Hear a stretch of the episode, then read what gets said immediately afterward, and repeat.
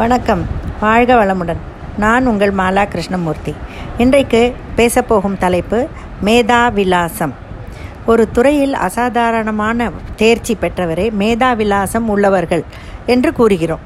உதாரணமாக நன்றாக பாட்டு பாடுவதில் எம்எஸ் அவர்களுடைய மேதா விலாசத்தை மெச்சாதவர்களே கிடையாது. மேதா விலாசம் என்பது பயிற்சியாலும் ஈடுபாட்டுடன் முயல்வதாலும் வரும் கலை. நடனமாடுவதில் பிரபுதேவா மேதாவிலாசம் உள்ளவர். ஆனால் ஒரே நாளில் அவர் அந்த கலையை பெற்றிருக்கவில்லை. அதற்காக எத்தனை உழைத்திருப்பார் என்று தெரிந்தால் நமக்கு வியப்பாக இருக்கும். அந்த காலங்களில் ஏதாவது வித்தை கைவர வேண்டுமென்றால் படு கடினமான உத்திகளை கையாண்டார்கள். அதாவது பாட்டு நன்றாக வர வேண்டுமென்றால் தண்ணீரில் நின்று கொண்டு பயிற்சி செய்வார்கள். அர்ஜுனன் அன்பு வித்தையை அம்பு விடும் வித்தையை இரவு நேரத்தில் பயிற்சி பெற்று கை தேர்ந்தவனானான். கடவுளின் கருணை இயல்பானது. அதில் வியப்பதற்கு எதுவும் இல்லை. மனித முயற்சி தான் குதிரை கொம்பாக உள்ளது. எனவே அதைத்தான் கொண்டாட வேண்டி இருக்கிறது.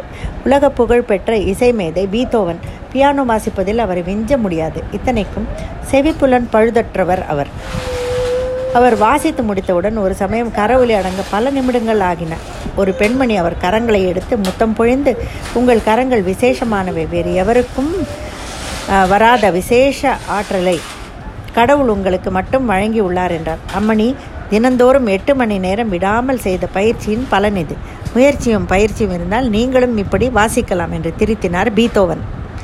மேதா விலாசம் ஒருவனுக்கு வர வேண்டும் என்றால் நல்ல குரு அமைய வேண்டும் ஈடுபாடு வேண்டும். அந்த வித்தையை நல்ல முறையில் பயன்படுத்த தெரிய வேண்டும். சிலருக்கு ஏதாவது கலையில் நல்ல மேதா விலாசம் இருந்தும் அதை முறையாக பயன்படுத்த மாட்டார்கள். அப்போது அது அவர்களுடனேயே மறைந்து மடிந்துவிடும்.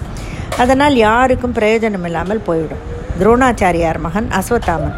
அவன் தன்னை பிரதம சீடனாக ஏற்காமல் அர்ஜுனனை ஏற்றுக்கொண்ட தன் தந்தையின் மீது கோபம் வருத்தம் எல்லாம் இருந்தது. ஒரு சமயம் இதை தந்தையிடமே கேட்டும் விடுகிறான்.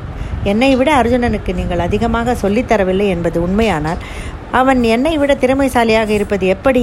என்று கேட்கிற கேட்டான் அஸ்வத்தாமன். அதற்கு அவர் தந்தை நான் என்னவோ உங்கள் அனைவருக்கும் ஒரே மாதிரி தான் வித்தைகளை சொல்லிக் கொடுத்தேன்.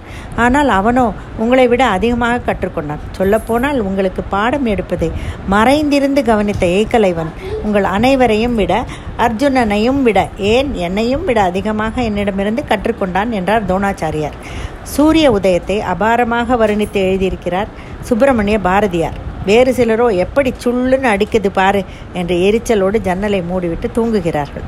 அவருடைய கவிதை மேதாவிலாசம் அவருக்கு மகாகவி பட்டம் பெற்றுக் கொடுத்தது. கிரிக்கெட்டில் கபில் தேவ் சுனில் கவாஸ்கர் சச்சின் டெண்டுல்கர் தோனி என்று மேதாவிலாசம் பெற்றவர்களில் சிலர்.